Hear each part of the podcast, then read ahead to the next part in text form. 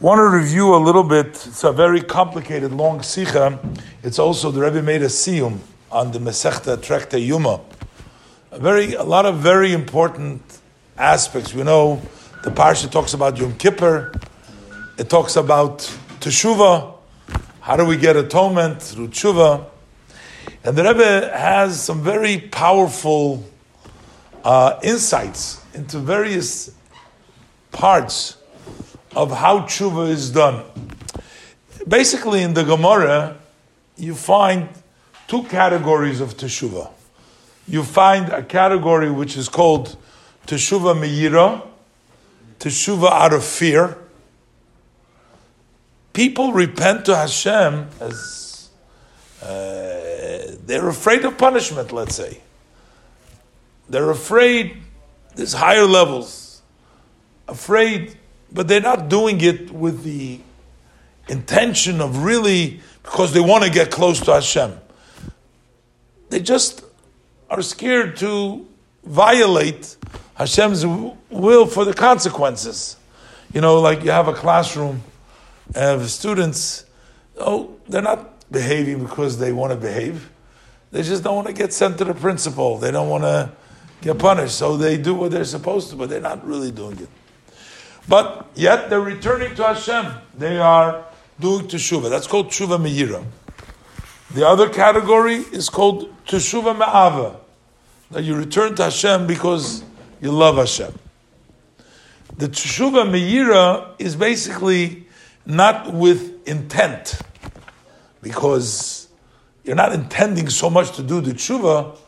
You're just afraid, and that's why you're doing teshuva. Shuva Ma'ava means you're turning to Hashem with intention, with kavona.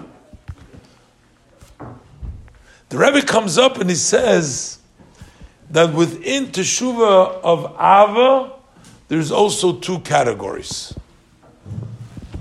There is one level of Teshuva that erases the sin, and there is a higher level of Teshuva which turns the sins into a mitzvah of love. They're both in the level of love.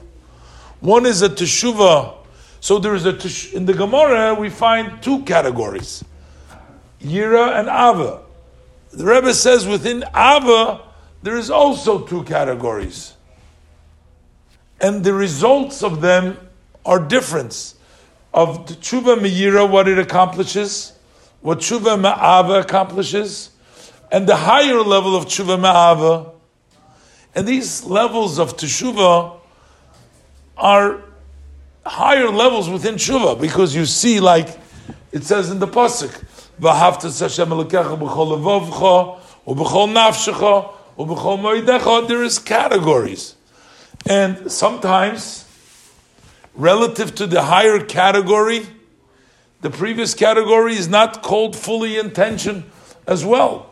Just like we say that doing tshuva out of fear is not called an intentional teshuva because it's just sort of a coincidental teshuva. Within tshuva ma'ava itself, relative to the ultimate level of teshuva, chol ma'idecha, nefesh, maybe the other level is not as not as strong. Within the difference in the Gemara, Rashi brings down, when you do teshuva meira, what happens is it's like it helps from here and on. It's not like it never happened. Say, for example, it brings halacha. If a person marries a woman on the condition that she's healthy, it turns out that she wasn't healthy, but she went to the doctor and now she's healthy. She's still not Mekudesha, she's not betrothed. Why? Because the doctor healed you from this point and on, and then you weren't healed then. And there is still something of the sickness that's left before. Talk to the people that suffered from COVID. A lot of people, even though they were healed, but there's still still some things lingering over there. Some people feel, no, but it's same thing as with every sickness. Teshuva Meira helps from here and on. Doesn't wipe it out. On the other hand, if you marry a woman, say for example, that she doesn't have any vows on herself. and she had vows. Marrying this man, and he says, I don't want you to have any vows. And he finds out she made a vow that she's not going to go to the restaurant. He says, I don't want to, I need to go to the restaurant. What do you mean you're not going to go to the restaurant? So she goes to the rabbi, and the rabbi says to her, when you made the vow that you're not going to go to the, did you know that you're going to marry this man? Did you know that it was very important to him to go to the restaurant? She said, no. So the rabbi says, you know what? Open up, you made a mistaken vow. You made a mistake because you didn't know at the time what's going to happen. Finds a Pesach Charata, it's no more a vow. This woman will be Mukadeshes. Why? Because when now it's retroactively come to uh, reality that she never had vows. The Chacham, when you do Teshuvah Ma'ava, it wipes away the sin. Like there was no sin. Tshuva Me'ira heals you from here on on. Tshuva Ma'ava heals you retroactively. The higher level of Tshuva Ma'ava not only does it heal you retroactively, but it actually turns those negative, those sins, and makes them into mitzvahs. The Rebbe says, how do I prove this? That there is, who says there's this other two stages over here? The Gemara only talks about one stage of love, love. Where do I take it? And Rebbe brings a very interesting proof. Because in the Gemara, it says like this. If a person says to a woman, I am going to betroth you, to become my wife, but I'm telling you that I am a tzaddik.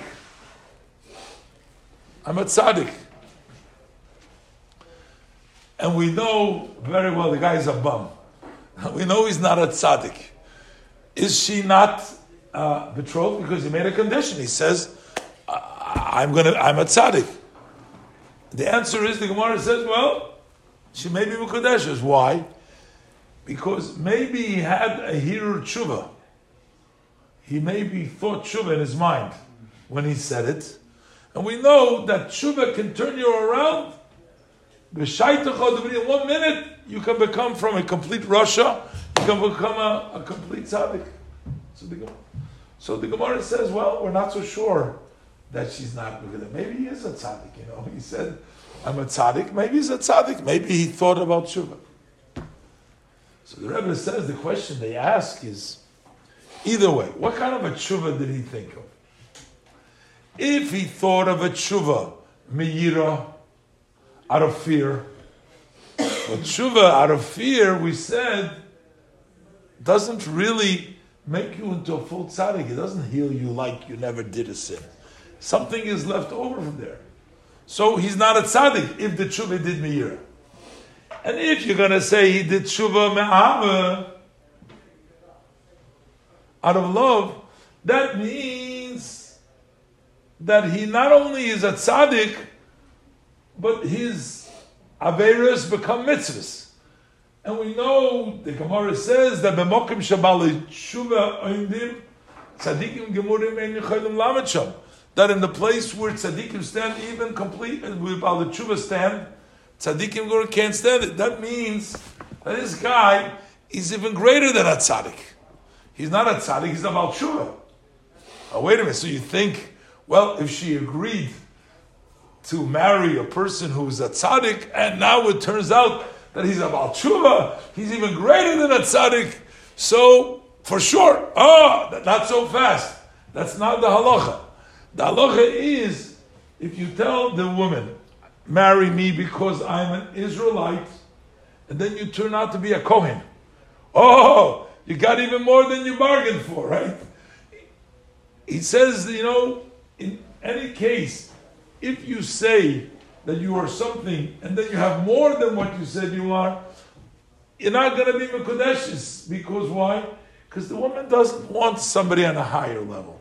She said a tzaddik. I don't want a Baal Tshuva. I'm on a greater level. I don't want the greater level. I just want. So the question is, you're saying that he did teshuva. What level of teshuva did he do? Did he do the level of lower level of teshuva? Then he's not even a tzaddik. If he did the greater level of tshuva, then he's higher than a tzaddik. This, this is the rule that you can't even go more than you want. So that, so what's the answer? The answer is like this. When we say that maybe the tshuva, the lower level of tshuva me'ava, we said that there was three steps. One step just wipes out the Averas. The higher step turns it into mitzvahs. Possibly the Rebbe suggests that to get to the higher step, to wipe out the Averas as well, you can't do that in one instant. So when we say maybe he thought teshuva, that couldn't be teshuva ma'ava on the lower level, which just to wipe away, so it will just become a tzaddik and not become a Baal Tshuva. In any event, this whole concept the Rebbe discusses in the Sikha is idea that when you do an Avera, the Avera turns into a mitzvah, that's a hard concept to accept. How could something negative lead to uh, something positive, which meaning you're doing against Hashem's will, and then you're being rewarded that for those uh, negative things that you did, oh, now you're going to get rewarded, you know. So it turns out that a tzaddik, in essence, can never do all the mitzvahs that a non tzaddik does because that Abal Tshuva has, because you can live an upright life all the time, do everything the right way, connect to Hashem in positive ways, and yet you're only a tzaddik. And then comes in this rasha, he lived a life of without Hashem, without belief in anything. He did all kinds of errors. He does teshuvah, and boom, he's in a higher level than even the tzaddik. How could the avera doing wrong benefit you? It is because I did wrong. That's why I benefit. Seems a little bit hard to understand. The Rebbe quotes from the Maharsha, but it's still difficult to understand. Now, the the classic answer is from the Tanya, the Rebbe brings down here also, and again, the Rebbe debates it into great detail here. I'm just giving over a little bit of it. Uh, the, the, classic answer in the Tanya that Allah gives is because what brings you to doing the mitzvahs is actually your Avera. Because what happens is when you come from the other side, your thirst and your drawing to Hashem is at a much higher level than you do right. If a person hasn't experienced negativity or hasn't experienced being in the shadow of death, of being in the connected to the bad, he doesn't he doesn't appreciate that much. He doesn't connect that much. So it turns out that when a person uh, comes around later on, so it's not only the quantity, it's both. It's the it's the person is with more yearning, and also the objects that he did, they too, you know, technically, when you do an Avera, like let's say a person eats, it says in the Tanya, let's say if a person, God forbid, should eat not kosher food. So not kosher food is stuck. You can't, there's no way to elevate it. It's stuck. But when you do proper tshuva, says the Alter Rebbe, then you slip out from the outer and you bring it into the kedusha. Now, in halacha, Rebbe brings various different examples, which something that leads to the other thing, even though that's not. It's only a preparation. It only led to you. Yet that gets the preparation several examples from various different halachas, different to different degrees, but it becomes like the item that it leads you to. So it turns out that if the Avera led you to tshuva, it becomes part of the mitzvah of the tshuva, and therefore that gets the status it also. But it's still difficult to understand that the um, um, in all items that we find, things that prepare you remain preparing, but they don't become the mitzvah itself. They don't change around. This is an, a higher level. The Rebbe explains that, in a way, the teshuva has to do with your will. It's in the same place. In other words, the mitzvahs and averis and teshuva, they're all in your heart and your desire and what you want to do. And therefore, that preparation can become part of this. Rebbe explains it in very detail, but I want to bring one more point out before we run out of time over here. Um, the Rebbe also does the conclude. It's a very interesting Gemara in Yoma. It says, it talks about if a person, at the end of Yoma, it says like something, if a person has a, a seminal discharge on Yom Kippur, it says, so the Gemara says a person needs to be worried all year round. That what has he done so bad that on Yom Kippur he should he should see this keri. But the Gemara says if he makes it to the end of the year, he doesn't die, that means that he has special good deeds that protected him. And then he could mean that he will merit Olam Haba because he has so because it didn't it didn't affect them. While, as the Gemara says, while the whole world is in pain and fasting and he is satisfied. But if you live till the end of the year, that means that you will get Olam Haba. Further, the Gemara says, not only that, the other rabbis they bring in, they says you will continue to live and bring children and grandchildren, a lot of brachas. Rebbe says surprising. It's just like with the area of tshuva. How could Anyom Kippur, such a negative thing, which is one of the very serious sins when it's done in an intentional way, but certainly if even an accident has a relationship to it, how could that lead to such a level? The Rebbe brings out, the Rebbe says that sometimes the Hashem leads you through different things. Hashem causes you to because Hashem wants to bring you to the higher level of teshuvah. It says yidag, you worry, and that leads you to the level of teshuvah, and it comes out that Rebbe fits, fits in in all the different ways that the Rebbe matches it up very beautifully. But just to say, you know, a lot of times we wonder what do we do with our own struggles, and what do we do with our own mistakes, what do we do with our, our own failures, and you know, Rebbe says, look, the Gemara Yom Kippur, Yoma, Gemara Yom Kippur, talks all about atonement. What does it finish with? It says, person needs to know that we always have that opportunity to that level of teshuvah. And that level of teshuvah is not only going to bring us to be erased what we've done, and be, but actually it's going to bring us because it's Hashem doing it, and Hashem wants to, and it's actually going to bring us to long life and to all the good brachas. So, I guess the bottom line is we got to stay away from negativity. We know that a person who says, I will sin and then I'll do teshuvah, well, you're not going to get the opportunity to do teshuvah. But if we did make a mistake and we did fail, we should do teshuvah. And we know that we have the opportunity in three levels. Either tshuva meira, minimally, it's going to be healed from here and on.